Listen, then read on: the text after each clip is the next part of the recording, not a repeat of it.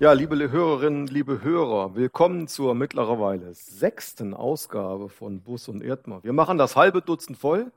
Ich begrüße euch sehr, sehr herzlich und bin gespannt, über welche Themen ernster oder vielleicht auch leichter wir heute alle reden, mein lieber Markus.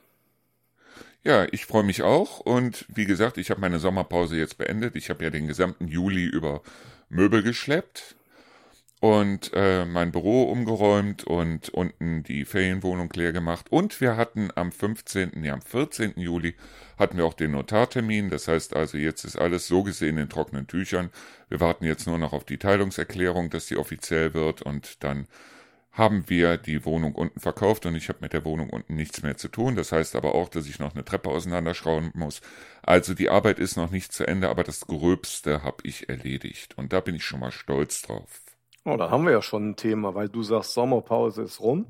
Meine steht quasi bevor. Ich mache auch mal so ein paar Tage frei. Also wie heißt das so? Gibt es da so, so einen Spruch, ne?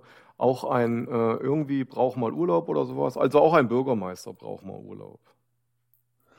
Ja, ich meine, ich gönne es dir, ich gönne es dir wirklich. Auf der anderen Seite finde ich es sehr schön, dass ich jetzt gesehen habe, dass in den Jobportalen, man kennt sie ja alle mit diesem Ich hab den Job und was weiß ich, dass da jetzt der Bürgermeister von Trendelburg ausgeschrieben ist als äh, Job äh, mhm.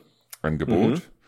Das heißt also, wir holen uns den jetzt aus äh, Xing oder wo auch immer her, den Bürgermeister.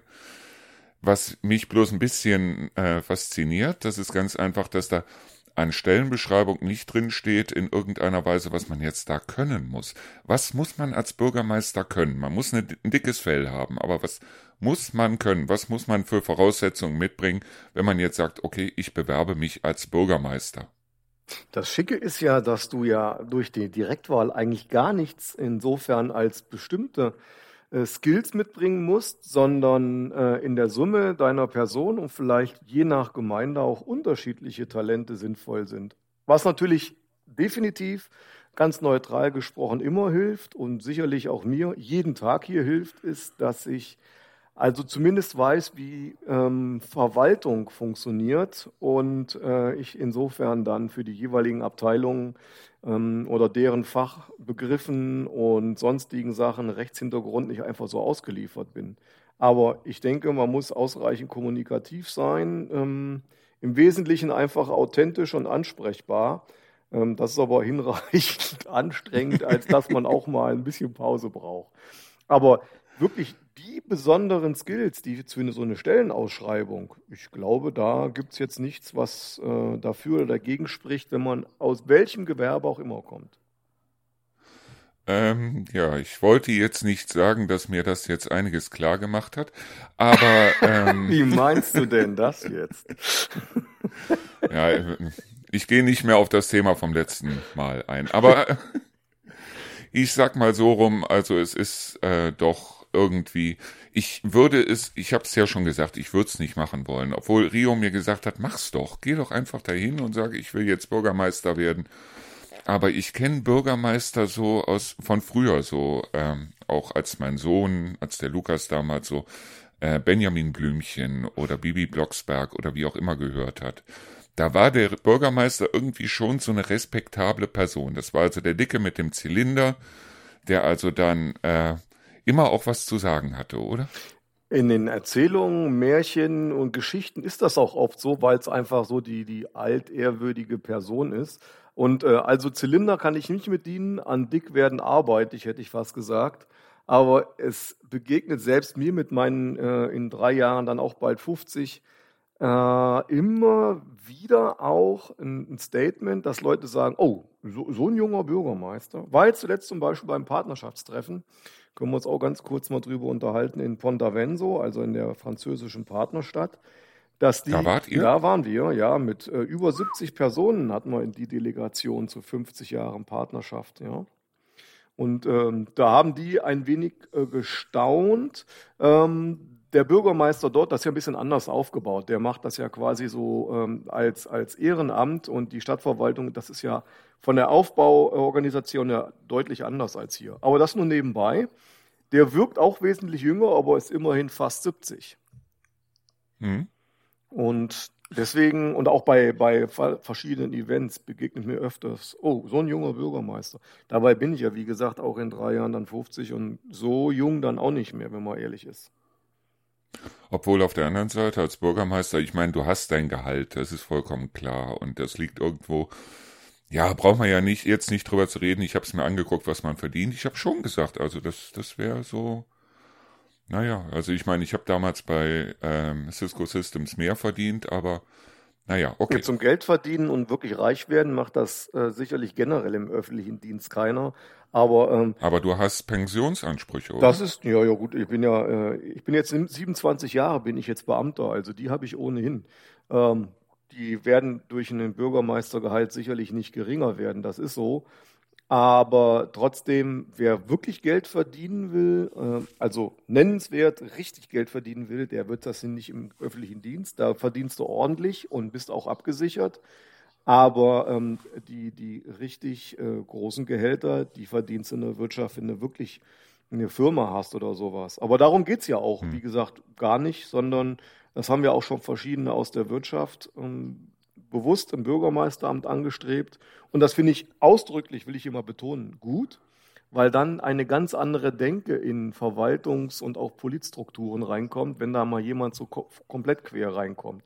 Schade ist immer, und das ist leider auch mehr als einmal äh, schon zu beobachten gewesen, dass die sich dann selbst äh, zerreiben oder zerrieben werden. Und zwar quasi in dieser ganzen Gemengelage der verschiedensten Interessen, die ja nicht immer nur sachorientiert sind. Ähm, damit meinst du unter anderem auch Vereine und so weiter, die an dich rantreten und. Nee, das gar nicht mal. Im Gegenteil. Äh, nee? Das, nee, nee, also das muss man ganz klar sagen. Zumindest ist das in, in meiner Tätigkeit bis jetzt so, dass äh, Vereine meistens für alles mögliche Verständnis haben. Die sind ja, wie soll ich sagen, im Wesentlichen dankbar und froh, wenn äh, seitens des Rathauses und wenn es dann auch der Bürgermeister noch ist, der natürlich nochmal ein anderes, äh, ähm, andere Möglichkeiten in der Verwaltung hat, wenn die überhaupt wahrgenommen, mitgenommen, gehört werden und sich beteiligen können. Ähm, da gar nicht mal so. Nein, tatsächlich bei den innerhalb der Verwaltung, die natürlich im Zweifelsfall auch weiß, wie der Hase läuft und jemand, der fremd da reinkommt, eben nicht oder auch der jeweiligen politischen Strömung in der Kommune, die ja von Kommune zu Kommune höchst unterschiedlich sein können. Und auch dann mal, äh, wenn jemand politisch unbeleckt da reinkommt, den direkt auffressen können. Das heißt also, wie läuft das überhaupt? Gibt es da Interessenvertretungen oder man hat es ja, äh, ich habe es ja gelesen, auch bei der Bürgermeisterwahl jetzt für Bad Karlshafen zum Beispiel, mhm. dass also sich die ganzen Parteien, CDU, SPD und so weiter, sich auch wieder alle für den Herrn Dittrich ausgesprochen haben, weil der sich so schön hin und her schieben lässt und äh, weil der halt dementsprechend äh, auch für alle ein offenes Ohr hat. Und äh, wie läuft das überhaupt? Das heißt also, inwiefern wird da Einfluss genommen? Das heißt also, du als Bürgermeister siehst also, da muss jetzt irgendwas beschlossen gemacht oder wie auch immer werden, weil äh, welche Beschlüsse sind überhaupt die, die du fassen musst und wo kommen dann die einzelnen Vertreter von einzelnen Parteien auf dich zu und sagen dir dann so, also Freundchen, in der Richtung ja, in der Richtung nein oder wie auch immer? Das ist ja von verschiedenen Faktoren abhängig. Erstmal gibt es ähm, qua Haushalts- bzw. Äh, Gemeindeordnung, also hessischer Gemeindeordnung, den jeweiligen Instanzen, ob das Bürgermeister ist, Magistrat ist, äh, dem der Bürgermeister vorsteht, oder eben halt der Stadtverordnetenversammlung und auch der Verwaltung zugewiesene Aufgaben. Also, hm. äh, die dann wirklich per se dort laufen. Unabhängig davon ist es aber so, das höchste Amt in einer hessischen Kommune ist immer die sogenannte Stadtverordnetenversammlung oder Gemeindevertretung. Also es hängt davon ab, ob du Stadtrechte hast oder eine Gemeinde bist. Äh, rechtlich das Gleiche, nur unterschiedliche Begrifflichkeiten, in denen du gleich siehst, ist eine Gemeinde oder eine Stadt. So. Hm. Die beschließen, ich sag mal, den Rahmen wie den Haushalt oder eine Satzung. Also das Recht der Stadt zu setzen im Rahmen dessen, was Gesetze und Verordnungen vom Bund und Land zulassen das ist immer das höchste Gremium und da ist der Bürgermeister nur äh, anhörungsberechtigt, sprich er kann zu allem seinen Senf dazugeben. Aber bestimmen tun das die, in Hofgeismarer Fall, 37 Stadtverordneten. Darunter und bei der Ausführung dessen, äh, da gibt es meistens dann Finanzgrenzen, also bestimmte Aufträge, ähm, keine Ahnung, ich sage jetzt mal bis 10.000 Euro, 15.000, 30.000, je nach Stadtgröße, entscheidet dann der Bürgermeister mit seiner Verwaltung alleine oder der Magistrat. Und ab einer mhm. gewissen Größenordnung, also beispielsweise jetzt, ich sage jetzt mal über 80.000 Euro Grundstücksankauf, entscheidet beispielsweise nicht nur der Magistrat, sondern eben die Stadtverordnetenverwaltung oder ihre Ausschüsse. Im Detail regelt das aber, wenn es nicht die HGO weiter festlegt, die HGO ist ja für jeden zugänglich, dann die, ähm, die, HGO heißt? die hessische Gemeindeordnung. Also, also ja. unterhalb dessen, äh, richtig, gut, dass du nochmal nachfragst, der geneigte Hörer muss ja damit auch nicht unbedingt was anfangen können. Da sind wir schon dabei. Also, Warum der sich unbedingt neigen muss, weiß ich auch nicht, aber okay. Also die hessische Gemeindeordnung setzt den Rahmen und äh, das auszuschmücken, das kann ja jede Gemeinde mit ihrer äh, eigenen Hauptsatzung oder eben den äh, äh, Maßgaben für den Magistrat und so weiter regeln. Und äh, das ist von Gemeinde zu Gemeinde unterschiedlich, leitet sich im Regelfall ein wenig daraus ab, wie groß der ähm, Haushalt ist im Vergleich zu anderen Kommunen und also es gibt da so, so ganz ansatzweise äh, so ein paar Richtlinien, ab ein paar tausend oder zehntausend Euro so eine Grenze zu setzen. Und innerhalb dessen kannst du dann als Bürgermeister oder der Magistrat sagen, da und da sollten wir versuchen, lang zu gehen. Am Ende ist es aber so, wenn es nicht eine reine Verwaltungsaufgabe ist, kann die, äh, die Stadtverordnetenversammlung eine Entscheidung immer wieder an sich ziehen außer von mhm. gesetzlich zugewiesenen Maßnahmen. Also die Stadtverordnetenversammlung kann mir nicht vorschreiben, wen ich in dieser Verwaltung einstelle oder auf dem Bauhof. Das ist äh, Sache der Verwaltung mit dem Bürgermeister an der Spitze. Ja, also so, so mhm. gibt es verschiedene Abschichtungen. Jetzt nehmen wir mal sowas wie euren Marktplatz, wo ihr also im Moment da hingeht und habt da die Bauarbeiten und ihr werdet, glaube ich, auch, ein paar Kinderspielgerüste und sowas aufbauen. Ja. Habe ich zumindest gehört, ja. hast du mir zumindest erzählt, ja. ja. Ähm, wessen Idee war das und durch wie viele Gremien musste das durch und wer hat da im Endeffekt dann auch vom Land oder Bund oder wie auch immer noch Geld mit dazugegeben und aus welchem Grund, damit das Ganze überhaupt umgesetzt werden konnte und wie lange hat das gedauert? Ähm, jetzt hast du Marktplatz gesagt, da muss man jetzt erstmal präzisieren, der Marktplatz ist ja fertig, der ist ja in 2020 schon fertig geworden. Aber mhm. ein bestimmtes, äh, nämlich, dass die Fördergelder eben für, das, äh, ähm, für die Innenstadtentwicklung vom Land Hessen und auch vom Bund da reingeflossen sind, ist beim Marktplatz, genau wie bei der Marktstraße, für die du jetzt eigentlich mit den ähm, äh, Kinderspielgeräten, die ich mit den genau, genau, ja. da, da sprichst du ja gerade von, deswegen wollte ich es nochmal differenzieren. Da gab es also der, der Beschluss, welche Firma und wann und so, das erfolgt durch den Magistrat. Die Haushaltsmittel, die dafür parat stehen. Das macht allerdings im Vorgriff eben die Stadtverordnetenversammlung, die sagt, die, ich sage jetzt mal an der einen Stelle, die 1,3 Millionen, ähm, die das kostet, minus die äh, 700.000 oder was ähm, Fördergelder, das stellen wir in den Haushalt ein. Aber mhm. wie dann hinterher die Steine aussehen und so weiter, das macht letztendlich der Magistrat, der sich in diesem Zusammenhang aber für die Gesamtgestaltung der Fußgängerzone beginnend ab ähm, der, der Mühlenstraße, die ja schon zum Hessentag 2015 fertiggestellt wurde. Dazu hat man eine Arbeitsgruppe gebildet, um zu sagen, die, die Interesse und Ahnung davon haben aus den Gremien und auch einzelne Bürger, die sollen mitentscheiden. Und deswegen ist ja gerade jetzt, nachdem die Mühlenstraße grau-weiß, also sage ich mal eher mondän, großstädtisch und so ein bisschen kühl gehalten wurde und das nicht bei allen so richtig toll ankam, hat man gesagt, ähm, man will das im weiteren Verlauf anders machen und hat dann über eine Stadtentwicklungsgruppe da wirklich ähm, das Ganze auch von der Gestaltung her, wie sehen die Laternen aus, wie viele Sitzgelegenheiten kommen hin, ähm, so beschlossen als Vorschlag für den Magistrat und der Magistrat hat das dann letztendlich final beschlossen und in Auftrag gegeben. Wobei der natürlich auch darauf achten muss, dass das Ganze so gestaltet ist, dass auch solche Sachen wie zum Beispiel euer Feierabendmarkt und so weiter weiterhin gut erreichbar sind und dass sich das Ganze auch in dieses Stadtbild mit einführt. Genau, das war ja damals die Maßgabe. Deswegen hat man es ja gemacht, weil der alte Marktplatz hatte zwar absolut seinen Reiz, gerade mit dem offenen Gewässer um den Obelisken, also bei den Brunnen. Aber von jeder Seite aus musstest du irgendwie Stufen laufen, musstest aufpassen, dass du nicht über äh, mauermäßig eingefasste Blumenkübel stürzt oder so. Und das sollte ja komplett äh, barrierefrei sein, um eben die Gesamtfläche bespielen zu können. Und genauso ist es geworden. Ne? Mhm. So, und äh, wann kommt der McDonalds? Weil ich hatte mir angeguckt in deinem, in deiner Bewerbung zum Bürgermeister, dass du da öfter davon gesprochen hast, dass eventuell ein McDonalds nach Hofgeismar kommen sollte. Das Einzige, was ihr im Moment in Hofgeismar habt, ist ein Burger King und das Zeug mag ich nicht. ja, es gibt genug, äh, die sagen, sie mögen beides nicht. Ähm, aber der, der McDonalds, äh, ich sage ich mal, war im Prinzip ein vollkommen plakatives Beispiel dafür, was seinerzeit im Gewerbegebiet, wenn damals dort das Krankenhaus hingekommen wäre, ähm, nicht mehr möglich gewesen wäre, weil das Krankenhaus ähm, und das Umfeld sich gegenseitig so bedingen, dass dann eine Weiterentwicklung im Gewerbebereich gar nicht mehr möglich gewesen wäre. Äh, Klammer auf, diese äh, Hoffnung dort eben das, ähm, das Krankenhaus nicht mehr hinzustellen, die ist ja mittlerweile Gewissheit. Also das ist ja schon jetzt äh, sicher, dass das nicht kommt.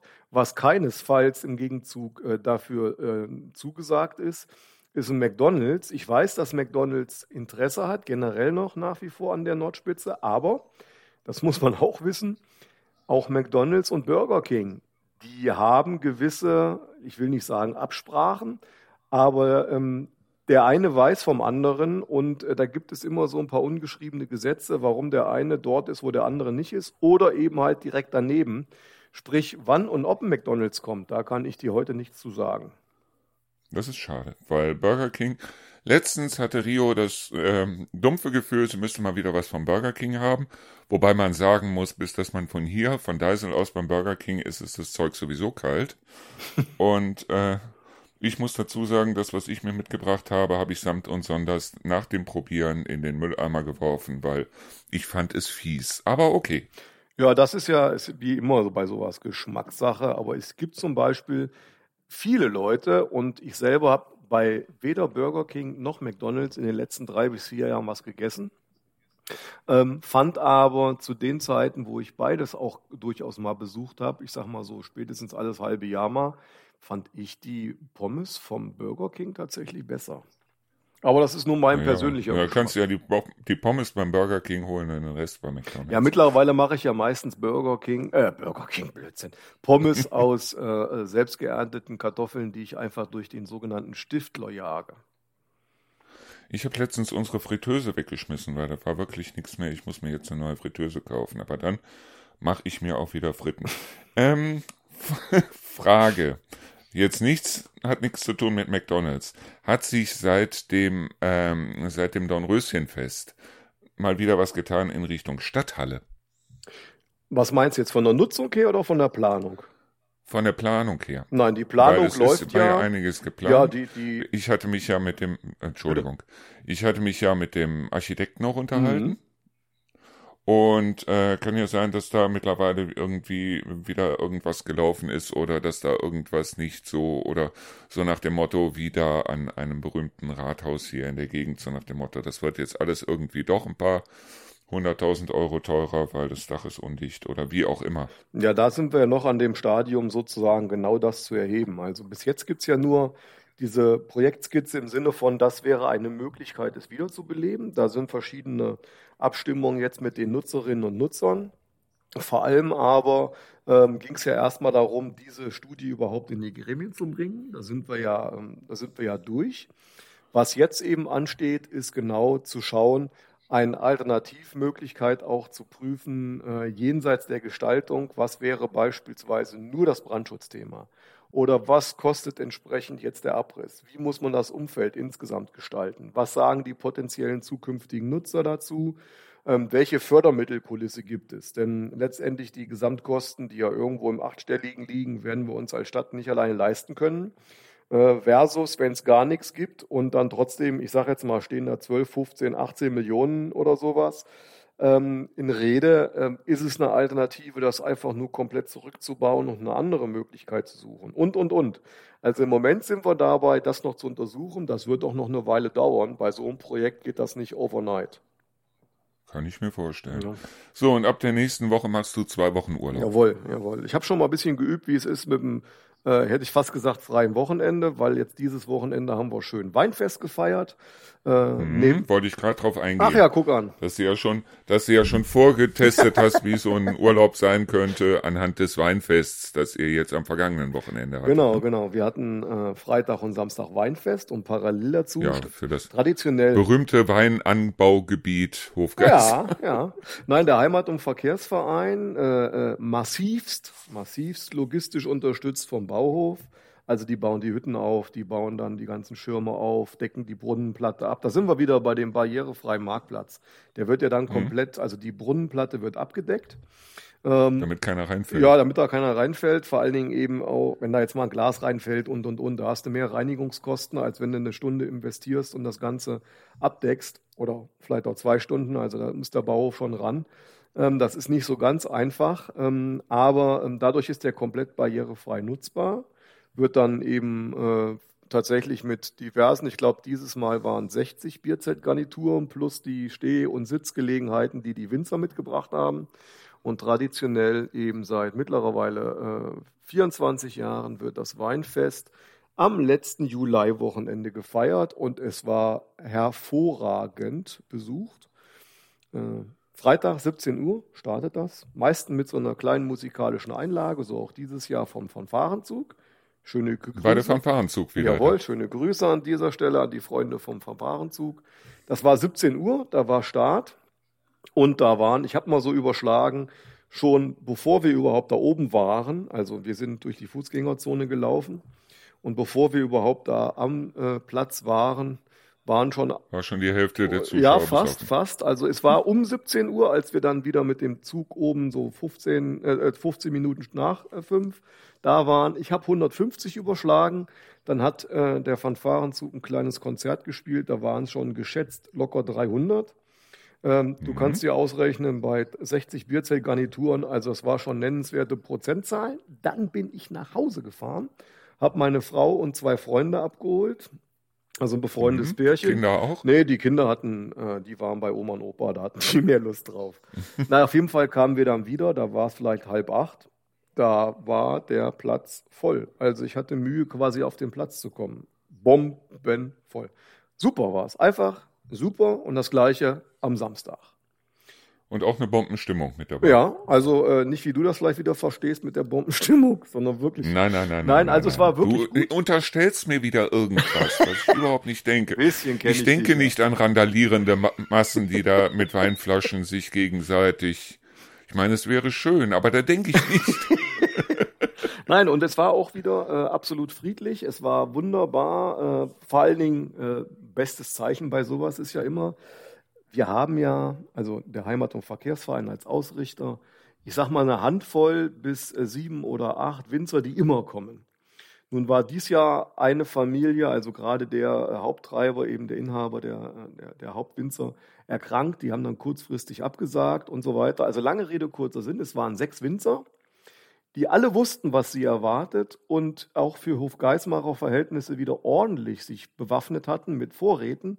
Trotzdem waren einzelne äh, Sorten dann am äh, früheren Samstagabend schon aus und bis zum späteren Samstagabend, also mehr als nur eine Sorte, gab es einfach nicht mehr. War nicht mehr vorhanden. Also trocken gesoffen. Und ein besseres Werbemittel kann es ja gar nicht geben.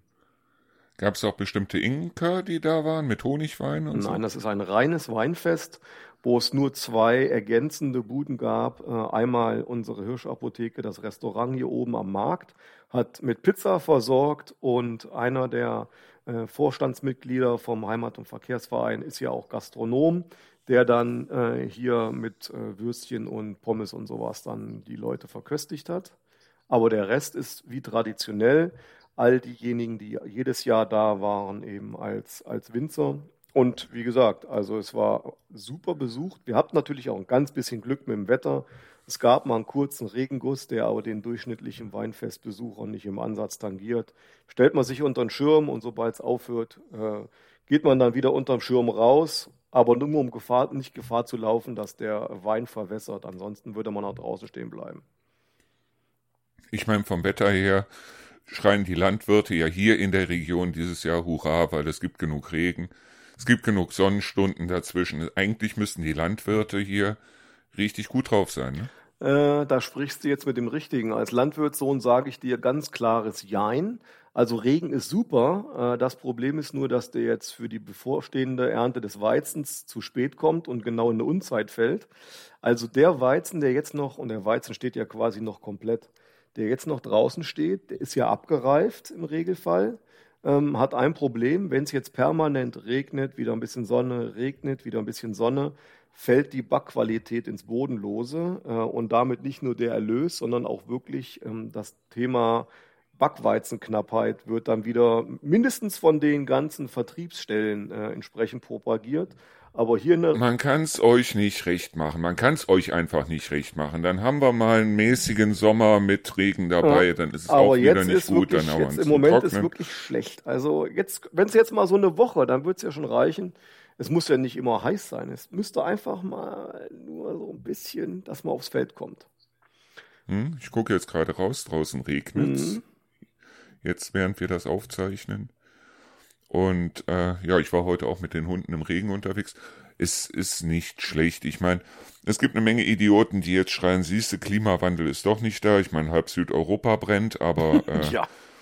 Aber ein, ich kann dir sagen, eine äh, Gruppe jubelt in jedem Fall und ich mit ihnen und das ist mein Wasserwerk. Also denen kann es ja wirklich nicht genug regnen, weil wir einfach dann äh, auch mal, und auch die Förster natürlich, ähm, die brauchen, also Wald und auch die, der Grundwasserspiegel braucht Regen, das ist so.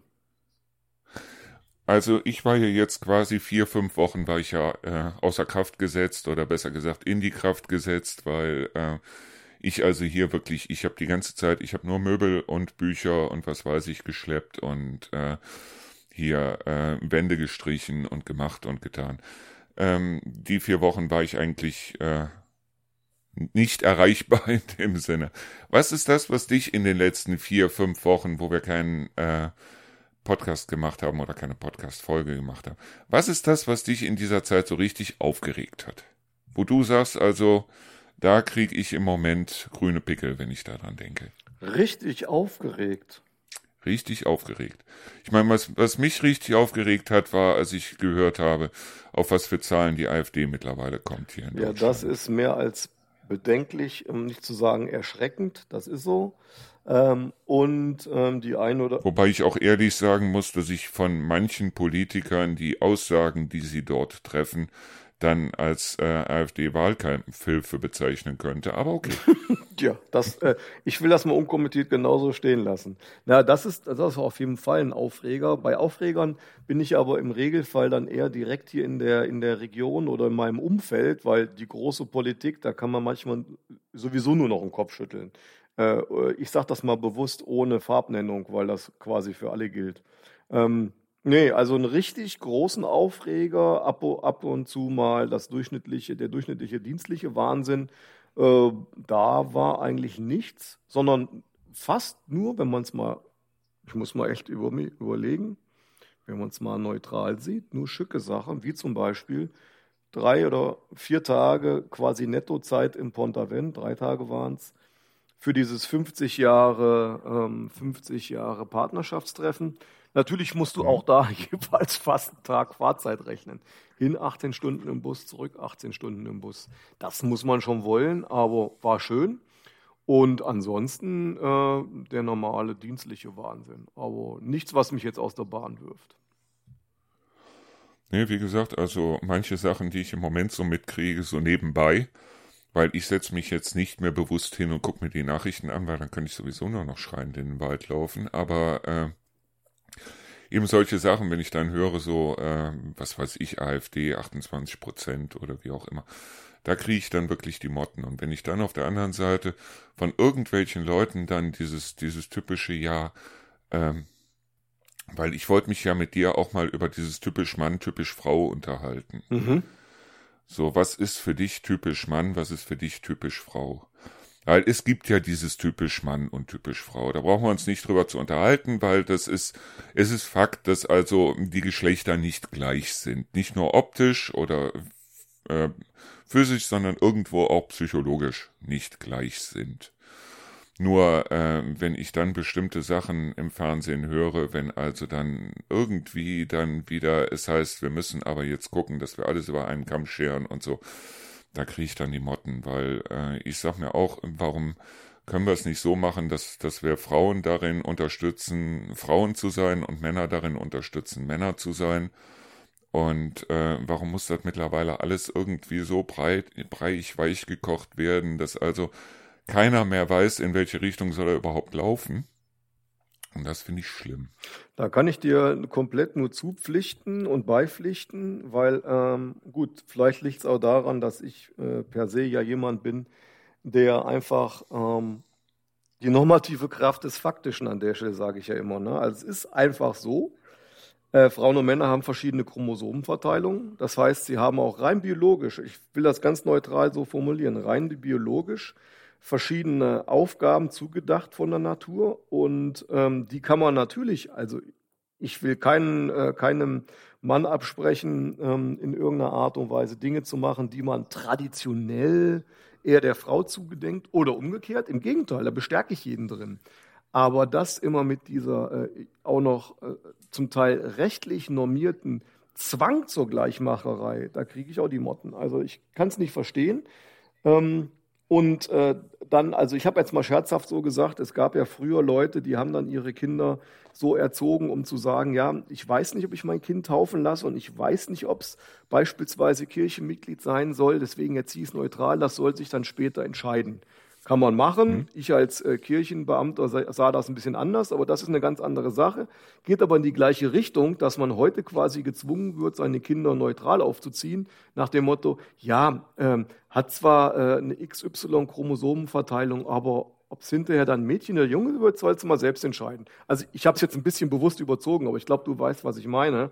Mhm. Und ähm, das zieht sich ja zum Teil eben so durch, dass man ja schon gar nicht mehr traut, sage ich mal, nur weil äh, der Sohn Lust hat, Fußball zu spielen, ihm Fußball zu schenken, weil das könnte ihn ja so prägen. Vielleicht sollte man ihm, damit er sich aussuchen kann, einfach mal auch ungewünscht Strickkurs. Ja, eine äh, ne, ne Puppe schenken oder was auch immer. Also ich will nur sagen, das ist letztendlich eine Gleichmacherei, die biologisch weder vorgesehen ist, noch in irgendeiner Art und Weise wirklich äh, auch dem Staat obliegen sollte, sondern das ist wirklich Persönlichkeitsrecht. Und wenn sich in einer Familie jemand in irgendeiner Richtung entwickelt, dann ist es so. Also diese künstliche Gleichmacherei. Und wo es mich natürlich tatsächlich ein wenig ankotzt, jenseits dieser Gleichmacherei, ist, dass die Chancengleichheit, was beispielsweise Führungspersonen oder Führungspositionen angeht, dass das überhaupt dieses Maß erreicht hat, ähm, dass es irgendwo immer äh, gewisse Quotierung geben muss, weil das gibt Leuten, die faktisch ähm, geeignet sind, persönlich, fachlich und so weiter, zum Teil gar nicht die Chance, irgendwelche Positionen zu erreichen. Oder hieft andere dahin, du kennst das Peter-Prinzip, ne? Beförderung mhm. bis in die maximale Inkompetenz. Ähm, mhm. das Claudia-Nolte-Prinzip, das habe ich damals. Claudia Nolte? Als wir noch, Claudia Nolte war ja damals eine äh, Ministerin, so. die überhaupt nicht, genauso wie die Klöckner. Im Studium, im Studium war es immer das Peter-Prinzip, aber ich kann jetzt nicht mehr hm. sagen, hm. auf welchen Gelehrten das mal zurückzuführen ist.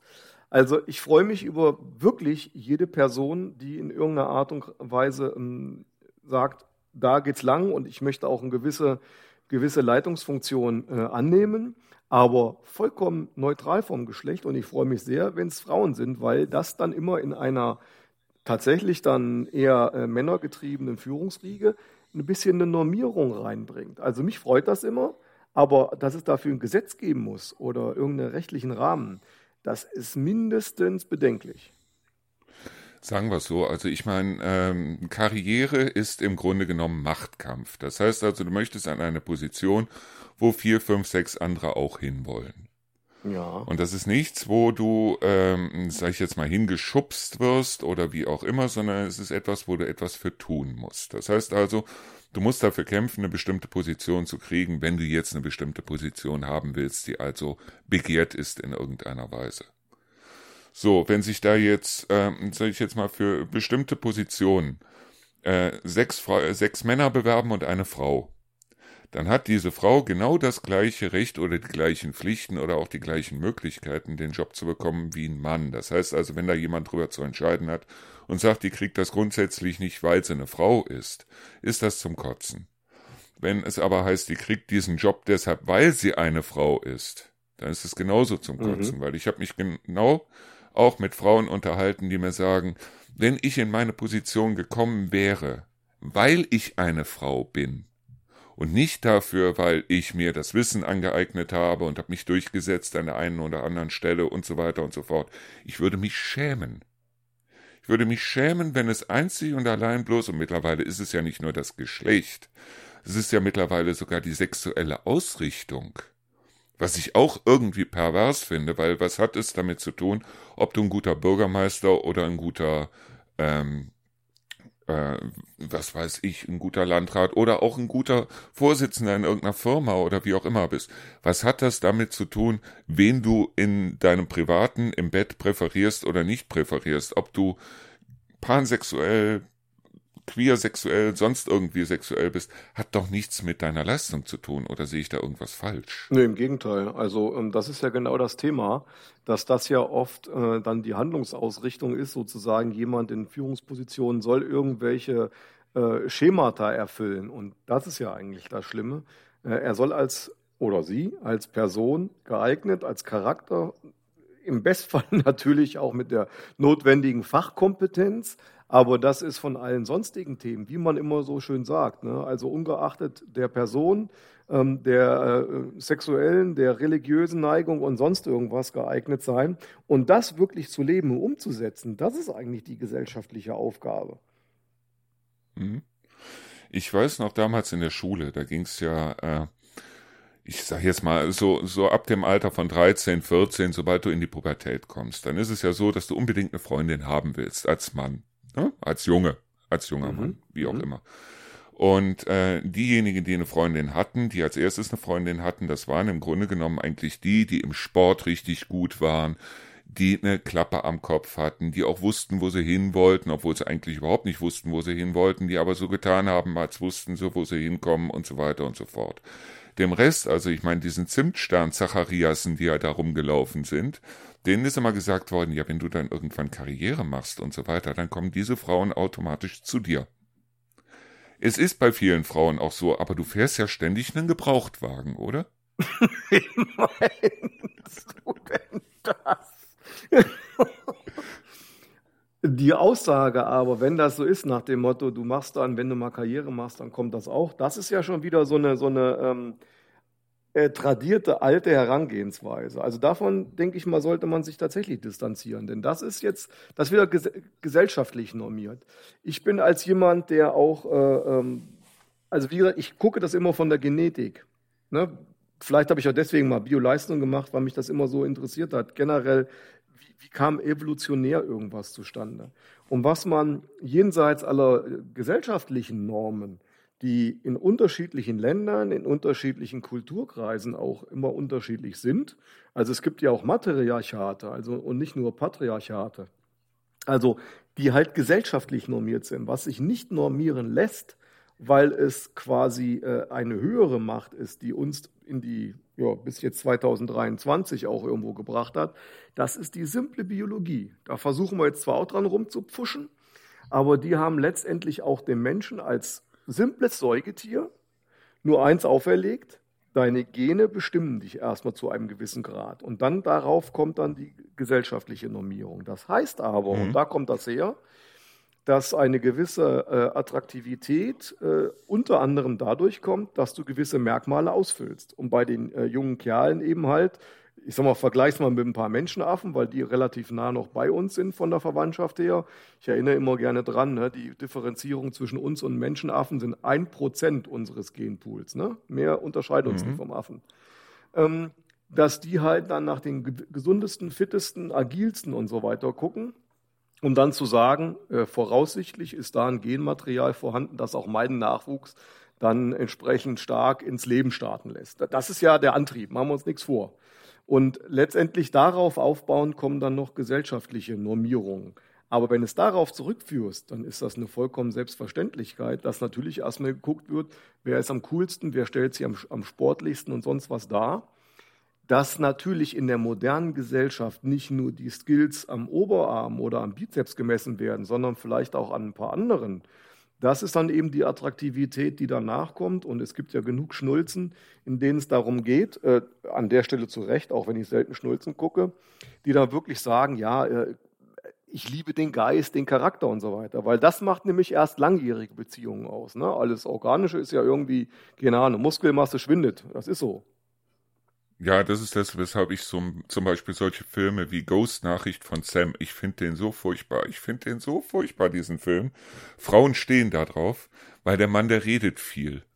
Nur, ähm, also die Männer, die ich kenne, die reden alle nicht viel. Ich kann mich also zum Beispiel, wenn der Dieter hier ist und wir gucken uns zusammen einen Film oder so, wir können uns den ganzen Abend, können wir uns da hinsetzen und können einen Film gucken, ohne ein Wort zu reden und haben trotzdem nachher das Gefühl, wir haben unheimlich viel äh, miteinander erlebt, ohne dass wir miteinander reden mussten. Und bei Ghost Nachricht von Sam, der Typ, der ist tot und redet. der quatscht sich tot. Sogar zum Schluss so, die Liebe im Inneren nimmt man mit, da kräuseln sich mir die Nackenhaare, ich weiß es nicht. Aber äh, wie viele, wie viele Möglichkeiten wären mir entgangen damals in meiner Jugend, weil ich habe ja damals, wie gesagt, meine 27. Freundin habe ich geheiratet. Wie viele wären mir entgangen, wenn ich nicht zum richtigen Zeitpunkt gesagt hätte, so Baby, und jetzt geht's ab hier und jetzt ausziehen und jetzt so. und äh, ja, ich meine, da kann ich. Da bist du aber relativ unidirektional unterwegs gewesen. ja, nur auf der anderen Seite, es hätte nichts gebracht, wenn ich jetzt gesagt hätte, so und jetzt backe ich uns noch ein paar Zimtsterne und dann reden wir noch mal drüber. Weil ich kannte das von anderen äh, Jungs, also auch in meinem Freundeskreis, die also wahnsinnig gut reden konnten und die also auch wahnsinnig gut ihre Gefühle ausdrucken konnten, ausdrücken konnten und die unglaublich gut sich in Frauen reinversetzen konnten. Und die waren auch immer der beste Freund von irgendeinem, irgendwie zwei, drei Mädels. Und die zwei, drei Mädels sind dann zu denen hingefahren, um sich drüber auszulassen, wie sie bei ihrem Sportass dann äh, die Kurve nicht gekriegt haben. Also richtig rangekommen sind die eigentlich in der Regel nicht. Bloß das Blöde ist, dass die Jungs heute gar nicht mehr wissen, in welche Richtung sie rennen sollen, weil sie gar nicht mehr wissen, was ist denn jetzt noch typisch Mann und typisch Frau, oder? Äh, die Frage ist ja eigentlich eine andere ist die Gesellschaft heute in Anführungsstrichen noch bereit, typisch Mann, typisch Frau zu akzeptieren? Oder muss alles multikulti gleichmachermäßig sein? Äh, und das ist das Problem, weil es biologisch nicht am Ende in der Reinkultur so durchgeht. Ähm, ich sehe mir die Stärke tatsächlich in dieser Diskussion, dass wir uns vielleicht auch mal einfach äh, bewusst machen, dass es verschiedene Arten Menschen gibt. Dass ich denke mal, so weit ist es immer noch klar, aber dass wir auch den Mut haben sollen, so, sowohl, ich sag mal, diejenigen zu akzeptieren, die wirklich da irgendwo äh, äh, bestimmte Graduierungen ähm, Richtung Mann, Richtung Frau eben äh, tradierte Wege zu verlassen, wie früher typische Rollenverteilung und trotzdem auch die typische Rollenverteilung für die, die es leben möchten, zuzulassen, ohne das zu verteufeln. Genau das ist es, das zuzulassen. Das heißt also auch zuzulassen, dass eine Frau, wenn sie jetzt sagt, ich möchte gerne, dass mein Mann so viel Geld verdient, dass ich zu Hause meine Kinder selber erziehen kann, dass ich die nicht in eine Kita geben muss und was weiß ich. Ich möchte aber auf der anderen Seite auch, ich, ich möchte eigentlich, ich möchte natürlich entweder halbtags oder ganztags arbeiten, aber ich möchte keine Karriere machen, ich möchte aber mit einem Mann zusammen sein, der Karriere macht. Ich möchte aber vom Vaterstaat eventuell, weil Kindererziehung ist ein harter Job, das wissen wir beide, dass diese Frauen eventuell ein bisschen Geld dafür kriegen und dass es dann nachher nicht heißt, das wäre eine Herdprämie, oder? Also da bin ich jederzeit dafür, denn äh, auch da bin ich wieder bei der Biologie. Ein kleines Kind braucht zunächst erstmal eins. Das hat einfach mal zu, zu Anfang biologische Gründe, ähm, nämlich die Mutter. Und zwar wirklich einfach, schlicht und einfach, wir sind Säugetiere. Das hat ja einen bestimmten Grund, ne? also dass du entsprechend dann auch äh, an die Brust anlegen darfst. So, das kriegst du als Kerl schlechthin. Ähm, es gibt aber auch, kenne ich selber Beispiele dafür, wo dann äh, Mädels, die das eben machen, dann von anderen schief angeguckt werden nach dem Motto, wie denn, wofür gibt es denn Fertigmilch und sowas. Aber das mhm. Problem ist, ähm, gerade das Säugetier ist biologisch darauf angelegt, diese Körpernähe zunächst zu erfahren, um gewisse Skills ähm, auch im sonstigen Leben dann leben zu können. Das heißt, Untersuchungen zeigen, diese Nähe braucht es und die gibt es nur in diesem Moment eben äh, beispielsweise des Stillens. So, also jetzt äh, auf deine Frage zurück die Zeit, die du vielleicht dann in dem Moment, ähm, das gilt im Übrigen aber genauso eben, wenn wir jetzt dann bei der Geschlechterverteilung sind, auch für den Elternzeitnehmenden Mann, dass du aber gerade eben als Frau diese Zeit im Nachgang als gesellschaftliche Verantwortung eben auch rentenmäßig oder sonstige versorgungsmäßige Bezüge anrechnen können lassen solltest. Dazu sollten ja, wir als du solltest dich nicht dafür schämen. Bitte? Und du solltest dich nicht dafür Nein, schämen. stolz drauf sein, stolz drauf sein. Eben. Weil ich weiß es selber, ich habe ja quasi, ich war ja quasi derjenige, der, der den Lukas großgezogen hat, weil seine Mutter wollte unbedingt ein Kind damals, aber man hat gemerkt, dass sie mit Kindern eigentlich überhaupt nicht konnte. Und deshalb war ich derjenige, der den Lukas in dem Sinne großgezogen hat. Deshalb kriege ich heute noch das Kotzen, wenn ich also bei der Hip-Werbung dann immer höre, Mama, da kriege ich also, da könnte ich schreiend in den Wald laufen. Da mache ich auch, da muss ich ehrlich sagen, da schalte ich auch um. Aber ähm, es ist halt so, dass es wahnsinnig viel Arbeit ist, so ein Kind zu erziehen. Das heißt, es ist nicht die Arbeit, so ein Kind immer wieder davon abzuhalten, einen Fehler zu machen und so weiter. Es gibt auch Fehler, die habe ich Lukas bewusst machen lassen, wo ich gewusst habe, so, der ist da nicht in irgendeinem, ähm, er ist da nicht in Lebensgefahr oder wie auch immer, wenn er da von der dritten Stufe von der, vom Gerüst abspringt und ich weiß ganz genau, der landet nachher im Sand, dann landet der im Sand. Da bin ich also nicht hingegangen und habe gesagt, da machst du aber jetzt nicht und da musst du aber aufpassen. Ich war also kein Helikopterpapa. Ne? Ja, da hatten wir uns ja auch schon mal drüber unterhalten. Ganz, ganz, ganz schlimm. Man tut den Kindern da wirklich keinen Gefallen mit. Ich sag mal, das, was am meisten Arbeit macht in dem Sinne, ist, du hast da einen kleinen Menschen vor dir und du musst dich voll auf diesen kleinen Menschen einlassen. Mhm. Das heißt, du musst ihn respektieren, auch mit dem, was er mag, mit dem, was er nicht mag. Du musst dich dafür interessieren auch wenn, sag ich jetzt mal, auch wenn du kochen musst, auch wenn du spülen musst, auch wenn du arbeiten gehen musst und so weiter, hast du trotzdem in dem Moment, wo du einen kleinen Jungen oder ein kleines Mädchen in die Welt gesetzt hast, hast du die Pflicht, dich dafür zu interessieren, was ist deren Sache. Weil ohne dieses Interesse, wie gesagt, Desinteresse ist Desrespekt. Mhm. Das ist das, was ich finde. Und das ist manchmal sehr schwierig, weil du halt auch dein eigenes Leben zu leben hast. Das ist ja genau die Herausforderung.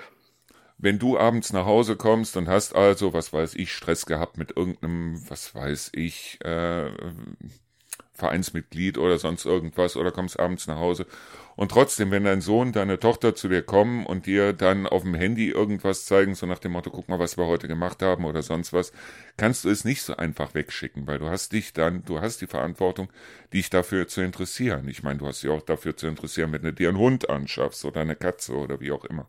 Aber das ist das, wo ich meine, äh, nicht nur, dass du also dafür sorgst, dass sie nicht verhungern und nirgendwo von der Leiter hüpfen, ist es auch wichtig, dass du halt dich wirklich dafür interessierst. Und das ist genau das, was heute zu kurz kommt, wenn die Leute sagen, ich schaffe mir ein Kind an und nach einem Jahr gehe ich dann hin und gebe das Kind in irgendeiner Kita ab und äh, gehe dann wieder arbeiten und mache wieder meinen Job. Ich find's schlimm. Ich find's, ja, es wäre nicht meins. Es wäre nicht mein Lebensgedanke. Aber das ist ja genau ähm, eine gesellschaftliche Entwicklung, die im Moment Mainstream ist. Ähm, wobei da eben genau dieses Thema gerade jetzt, also die Sozialisation eines Kindes wächst ja in, äh, ist ja in Phasen eingeteilt. Und es gibt zwei wesentliche Phasen. Die eine ist 0 bis 3 und die andere ist 3 bis 6. Also die ersten zwei Phasen der Sozialisation, die auch wirklich, hm, die erste wird auch nochmal unterschieden äh, in andere kleinteiligere Abschnitte. Also merkst, habe ich mich schon ein bisschen mit beschäftigt und nicht auch erst seit gestern ähm, die Wesentlichen dadurch geprägt sind, dass du halt wirklich diese Nähe hast zu den Eltern, leider ähm, aus Vatersicht, mehr zur Mutter, im Sinne von, da braucht es auch physisch die, die, die, die Nähe.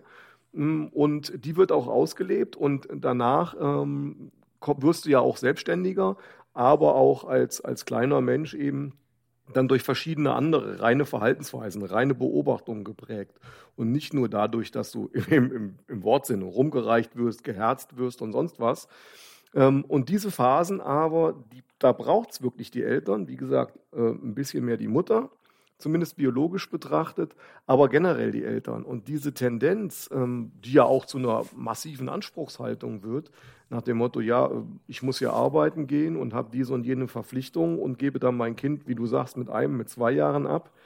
Das kann man ja machen, aber diese absolute Erwartungshaltung, die wird ja auch politisch unterstützt, eben dadurch, dass du bestimmte Rahmenbedingungen, beispielsweise, dass ein alleiniger Ernährer eine Familie heutzutage ja kaum noch äh, finanziell tragen kann. Das, das ist ja höchst tragisch. Genau das ist das es. ist ja doch. höchst tragisch. Genau, genau das ist es doch. Es ist doch, es liegt doch genau daran, dass es mittlerweile so ist, dass ein Einzelverdiener heute, wenn er nicht einen Superposten hat, nicht mehr in der Lage ist, Genau.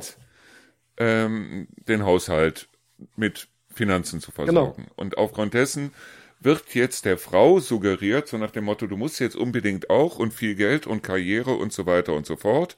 Wobei es dann eigentlich im Grunde genommen darum geht, dann geht er zu zweit arbeiten, dann könnt ihr euch auch die Mieten hier in Berlin, in München, in Stuttgart und so weiter noch leisten.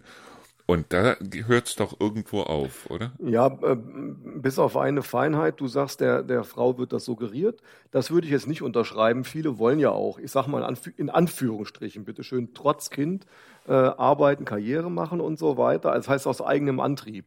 Und die Gesellschaft äh, sollte dazu in der Lage sein, das auch zu respektieren, also die verschiedenen Lebensmodelle zu respektieren. Aber Ich finde das super, aber du solltest keine Frau dahin zwingen, dass sie es unbedingt muss. genau so ist es. Genau so ist es. Ne?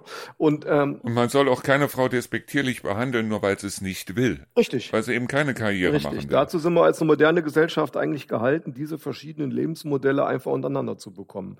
Ist aber eine Rahmenbedingung eben, die ist uns abhanden gekommen, dass du mit einem normalen Einzelverdiener Durchschnittsgehalt, also ich sag mal ein halbwegs normales Leben führen kannst.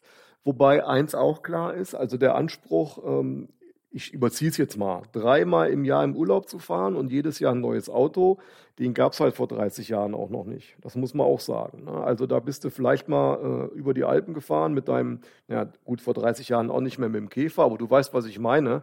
Und ähm, der Anspruch, also es muss ja äh, jedes Jahr quasi ein neues Auto sein und dann muss natürlich auch an den Klamotten muss immer ein Markenlabel kleben und der Urlaub, der muss natürlich auch nicht nur auf Malle, sondern der muss irgendwo auf den Malediven gewesen sein. Also leicht überzogen, aber so ungefähr ist es ja. Und da entsteht ja auch ein gewisser gesellschaftlicher Druck durch eine Art Wettbewerb. Ähm, und das ist so ein Teil des Problems, würde ich behaupten. Ich meine, ich weiß es ja selber. Der Urlaub, den ich damals, ich glaube, es war 2015, mit Lukas und Rio gemacht habe, wir waren in der Türkei, so ein All-Inclusive-Urlaub. Wir haben, glaube ich, 4000 Euro bezahlt für den Urlaub, jetzt zu dritt. Ne? Äh, der würde heute 7.500 Euro, also fast das Doppelte kosten. Jo. Glaube ich. Aber deshalb, weil eben die Flugpreise sich erhöht haben, die Lebensmittelpreise sich erhöht haben und so weiter und so fort. Das heißt also All-Inclusive. Heute ist natürlich um einiges teurer als All-Inclusive 2015 oder selbst 2019. Nur, ähm, dann müssen wir halt in den sauren Apfel beißen, obwohl ich den gar nicht so sauer finde, und dann sagen, okay, es gibt so bestimmte Sachen, die machen wir jetzt einfach nicht mehr. Das heißt, wir fahren nicht mehr dreimal im Jahr in Urlaub. Oder wir haben zwar vier Leute, aber wir haben eben nicht vier Autos vor der Tür stehen. Aber äh, ich sag mal, die Leute wollen alle keine Abstriche machen auf der einen Seite, aber auf der anderen Seite äh, wundern sie sich dann, warum das Leben immer hektischer wird und warum sie für sich selber plötzlich keine Zeit mehr haben, weil sie sagen, ähm, ich sag mal, äh, ich habe letztens habe ich ein tolles Beispiel gehört von einem, der also äh, einige Wohnungen, ich glaube in Stuttgart oder so, der hat einige Wohnungen vermietet in Stuttgart und er hat weniger Geld dafür genommen für die Wohnung, weil er sich gesagt hat, so und ich mache diese hohen Preise und so weiter nicht mit, sondern ich gehe hin und vermiete die Wohnung zu einem vernünftigen, anständigen Preis. Das heißt 60 Quadratmeter Wohnung irgendwie 850 Euro oder sowas, was für Stuttgart oder für die Stadt, wo er war, ein Witz ist. Weißt du, wer auf ihn zugekommen ist und hat gesagt, das darfst du nicht? Bestimmt irgendwelche Behörden wegen des Mietpreisspiegels oder sonst irgendwas. Das Finanzamt.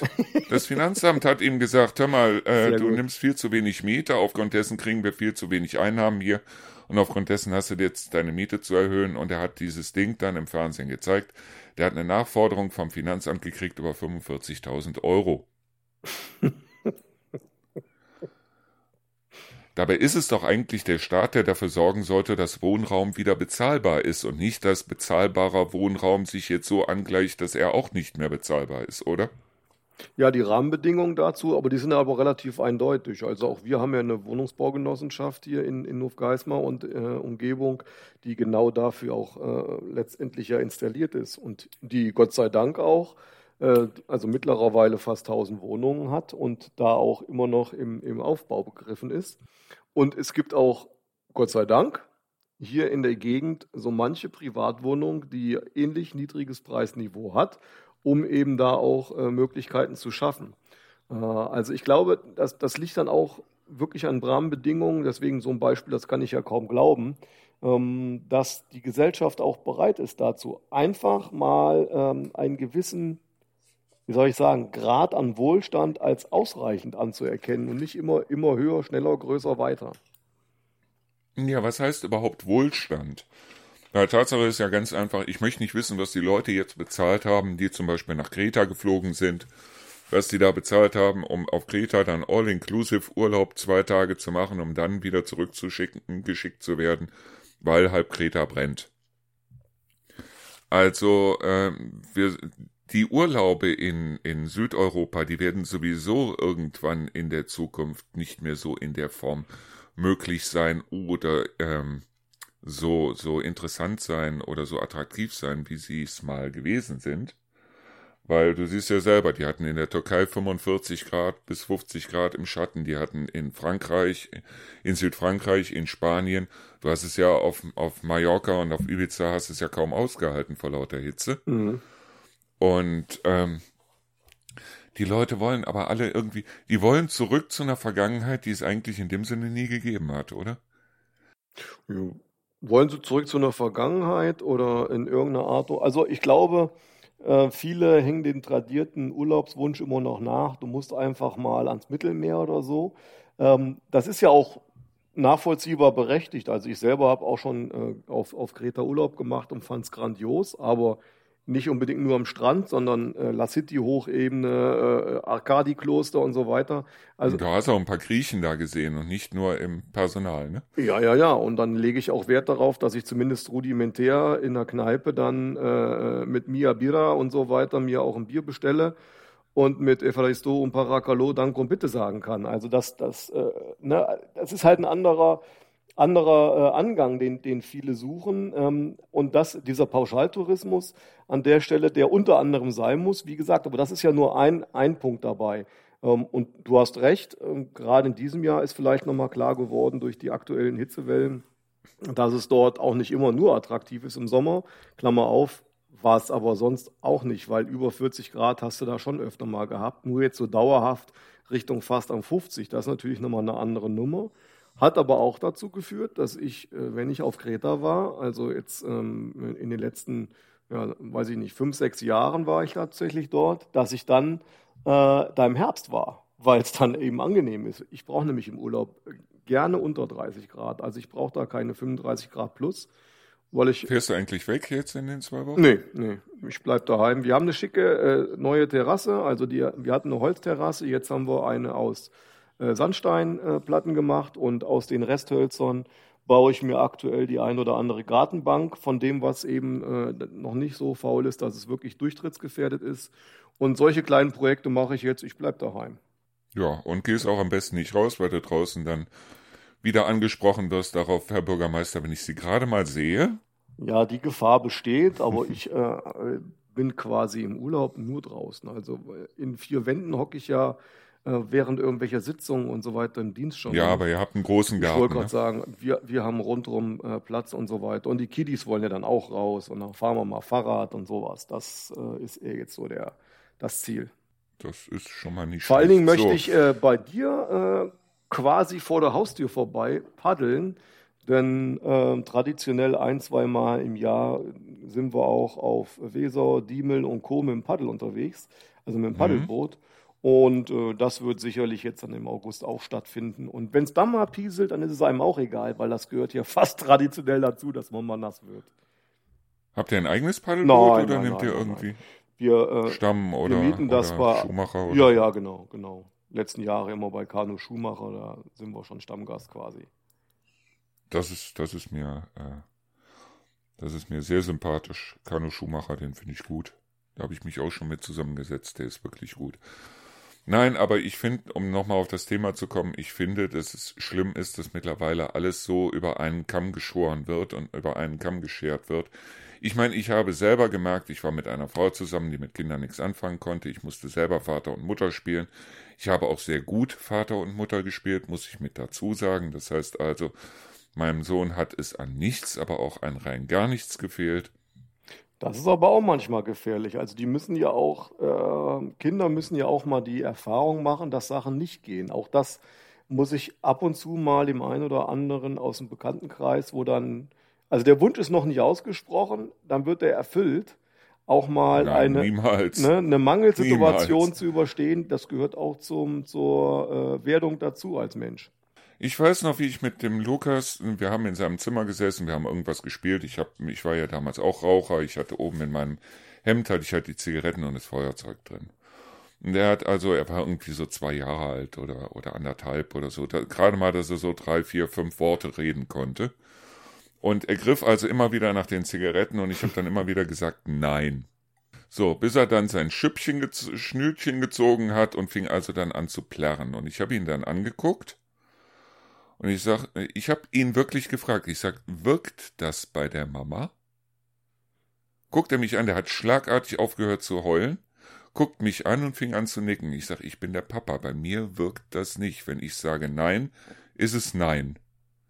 Der Junge hat nicht mehr geheult, er guckte mich an, sagte wirklich ungelogen Scheiße, krabbelte dann auf mich zu, legte den Arm bei mir um den Hals und sagte, Papa, ich hab dich lieb. Mhm. Und genau so haben wir es immer gehalten. Das heißt, ich habe nicht oft Nein gesagt, aber wenn ich Nein gesagt habe, dann wusste er ganz genau, dann braucht man nicht mehr zu diskutieren, weil Nein ist Nein. Ich habe ihm das Nein auch gerne begründet, aber es blieb dann beim Nein. Und wie viele Frauen ich kenne, die also da mit ihren Kindern so im Supermarkt und was weiß ich, Nein darfst du nicht, nein darfst du nicht, nein darfst du nicht, ach komm, nimm mit dir halt. Da wissen Kinder ganz genau nach dem fünften Nein, wenn, wenn nach dem hundertsten Nein ein Ja kommt, dann hast du diese, dann hast du dieses Quengeln bestätigt. Und das habe ich nie gemacht. Ja, wobei das, das ist ja nicht nur bei, bei den Müttern beim Einkaufen so, das ist auch durchaus bei anderen so. Ähm, auch den, den Vätern, wenn dann äh, die Kinder fragen, also das nochmal jetzt auch nochmal auf Mann-Frau zu, äh, äh, zu entheben von der Frage, ist das jetzt ein Frauenthema oder sowas, sondern das ist generell bei Erziehungsberechtigten, dass natürlich eine gewisse Konsequenz verlangt auch Durchhaltevermögen. Du brauchst das große Durchhaltevermögen eigentlich gar nicht, wenn du von Anfang an sagst, nein ist nein und ja ist ja. Genau, aber ganz vor allen Dingen ist, gerade wenn du jetzt ähm, natürlich deine Kinder als, als Paar erziehst, also sag ich mal, tradiert jetzt im Sinne von, es sind zwei, die dein Kind erziehen und nicht alleinerziehend, du musst dir natürlich halbwegs einig sein. Ne? Weil sonst heißt es nämlich ganz schnell, ach, dann gehe ich dahin und frage. Oder ach nicht, dann gehe ich dahin und frage. Die wird mir schon, oder Papa wird mir schon, oder Mama wird mir schon Ja sagen.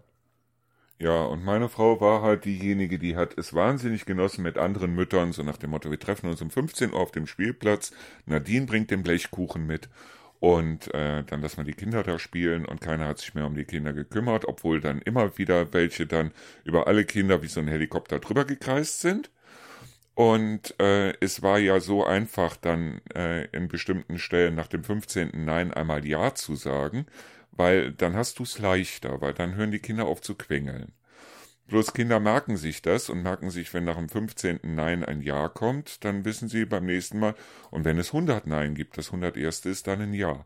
Dann hast du die Probleme. Die Probleme hast du nicht dann, wenn du direkt von Anfang an sagst, Ja ist Ja und Nein ist Nein.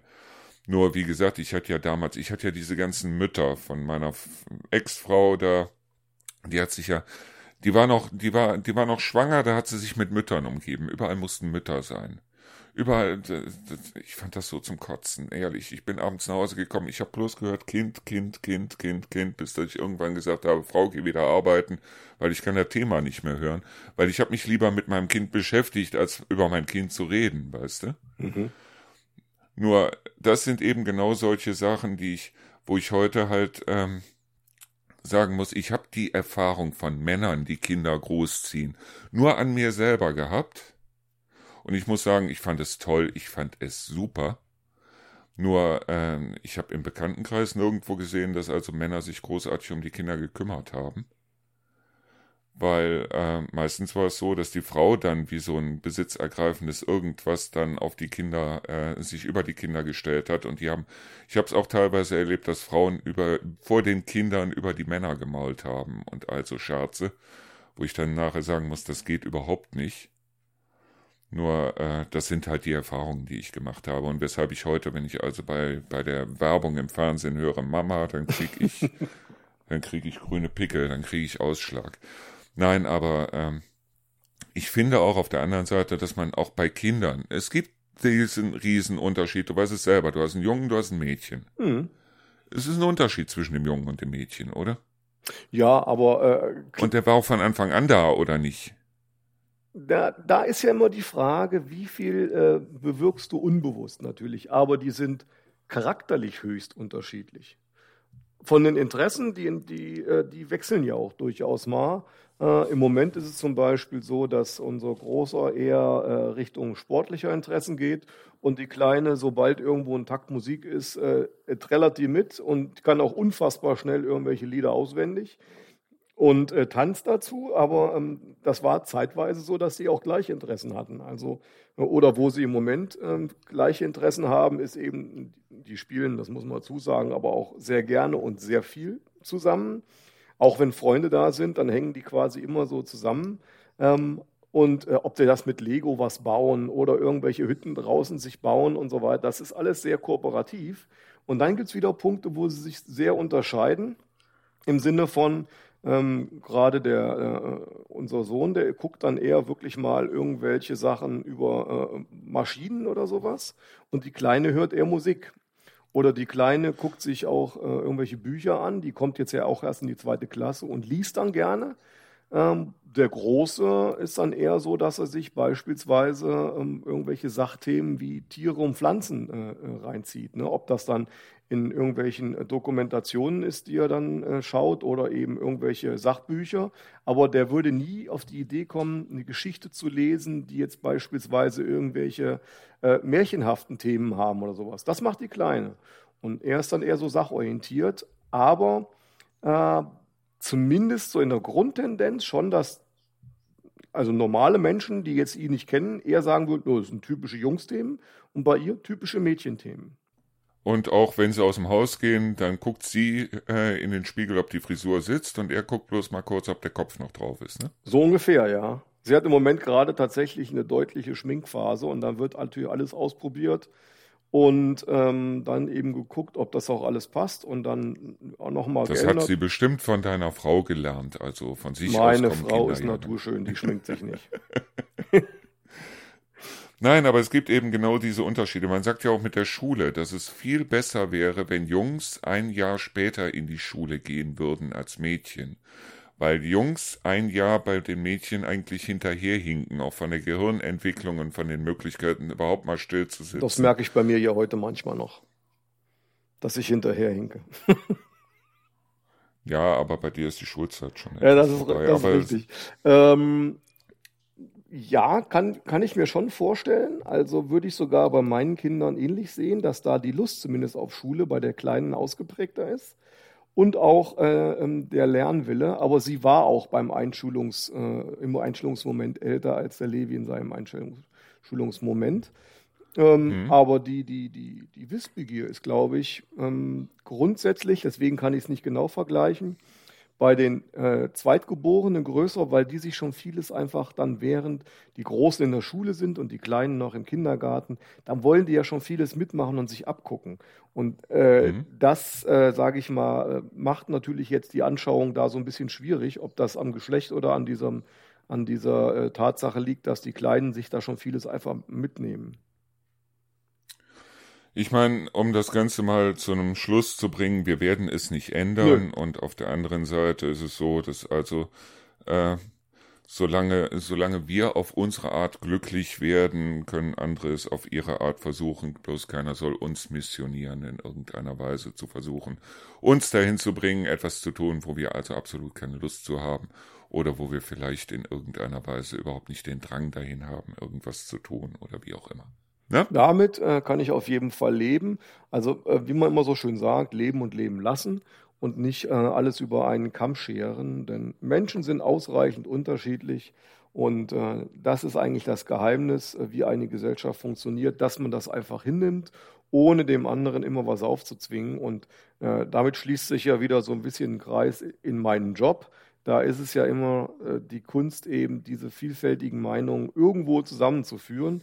Du kannst nie alle zufrieden machen, aber in der Summe aller Teile den vernünftigsten Weg zu äh, finden versuchen. Und das gilt in der Familie im Kleinen genauso. Und dazu gehört es auch, zu akzeptieren, wenn Kinder geschlechtlich oder auch, wie soll ich sagen, als Charakter unterschiedlich sind. Eben. Und niemand ist der Nabel der Welt, das heißt also, niemand hat sich selber in den Mittelpunkt zu stellen und zu sagen, also so wie ich bin, hat jeder andere zu sein. Und wie gesagt, also ich respektiere jeden, egal welchen Geschlechts und egal welcher sexuellen Ausrichtung oder wie auch immer, aber ich bemesse einen Wert eines Menschen auch nicht daran, welches Geschlecht er hat oder welche sexuelle Ausrichtung er hat. Ähm, Hauptsache er ist kein Arschloch. So kann man stehen lassen. So, ähm, ich würde nämlich sagen, weil du hast gleich auch noch mal einen Termin. Jawohl, in wenigen Sekunden quasi. Und ähm, wir machen gleich noch einen Termin fürs nächste Mal. Jawohl. Ich würde mich gerne mit dir mal über den Tod unterhalten. Ja. Weil da redet komischerweise kein Mensch drüber. Alle reden gerne über ihre Krankheiten, aber keiner redet gerne über den Tod. Das stimmt. Können wir ja für als in Themenspeicher fürs nächste Mal. Fällt mir direkt genau. eine Textzeile von der ersten allgemeinen Verunsicherung ein. Kennen ja die meisten, mindestens die in diesem Jahrtausend geboren sind, quasi gar nicht mehr. Ne? Aber grüß Gott, ich bin der oh. Tod. Vorbei ist eure Not. Äh, das Lied selber kenne ich nicht, aber EAV war mir eigentlich immer ein. Na, wir beiden sind ja im letzten Jahrtausend geboren. ja. so, wir machen gleich einen Termin fürs nächste Mal. Mhm. Ich bedanke mich bei dir. Es war wieder ein sehr aufschlussreiches Gespräch, wobei ich sagen muss, ich hoffe, ich habe mich diesmal nicht allzu sehr in die Nesseln gesetzt. Auf der anderen Seite von dem, was ich letztes Mal im Podcast gesagt habe, nehme ich kein einziges Wort zurück. Ich habe nur ganz ehrlich zwei Sätze, die ich gesagt habe, schon bevor ich sie veröffentlicht habe, aus dem Podcast rausgelöscht, weil ich mir gedacht habe, die kannst du so hart nicht bringen, wie ich sie gebracht habe.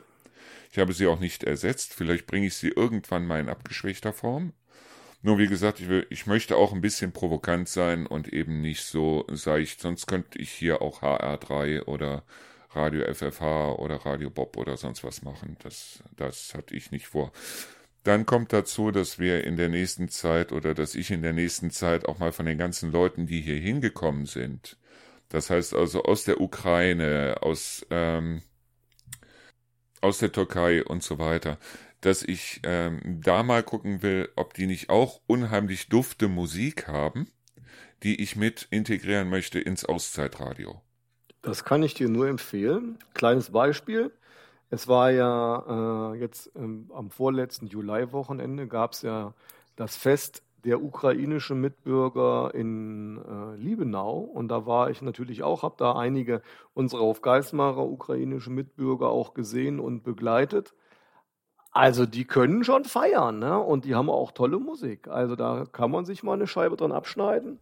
Und auch, ich meine, man ne? versteht die Texte teilweise nicht, aber äh, es ist wirklich feine Musik. Und deshalb habe ich mir gedacht, wir nehmen sowas auch mal ins Auszeitradio für die Idee. Zukunft auf kann ich dich nur bestärken drin. Dankeschön, Dankeschön, Dankeschön. So, und ansonsten, wir bedanken uns bei allen, die zuhören und zugehört haben und die wieder bis hierhin äh, durchgehalten haben. Ja, die durchgehalten haben, denen muss man besonders danken und auch gratulieren dazu. und das halbe Dutzend haben wir jetzt voll und du verabschiedest die Leute und ich sage von hier aus schon mal vielen Dank. Ja, also ich danke erstmal dir, mein lieber Markus, für manches äh, Kontroverse auch dazwischen. Das ist auch, wie du schon angekündigt hast, Teil deines Jobs und auch deiner Intention hier im Radio auch mal anzuregen, anders über Sachen nachzudenken. Das hilft mir auch äh, immer wieder ein Stück weit. Ähm, an der einen oder anderen Stelle äh, werde ich mich natürlich auch in Zukunft weiterhin auch mal gerne kritisch mit deinen Dingen auseinandersetzen. Mir hat es auch wieder sehr viel Spaß gemacht. Äh, und ich danke allen, wie gesagt, die bisher durchgehalten haben, die uns zugehört haben. Und äh, freue mich schon auf Ausgabe Nummer 7 dann. Herzlichen Dank und allen, die das äh, jetzt zu Anfang August direkt hören, einen schönen Restsommer. Im September fängt ja dann quasi schon der Herbst fast an.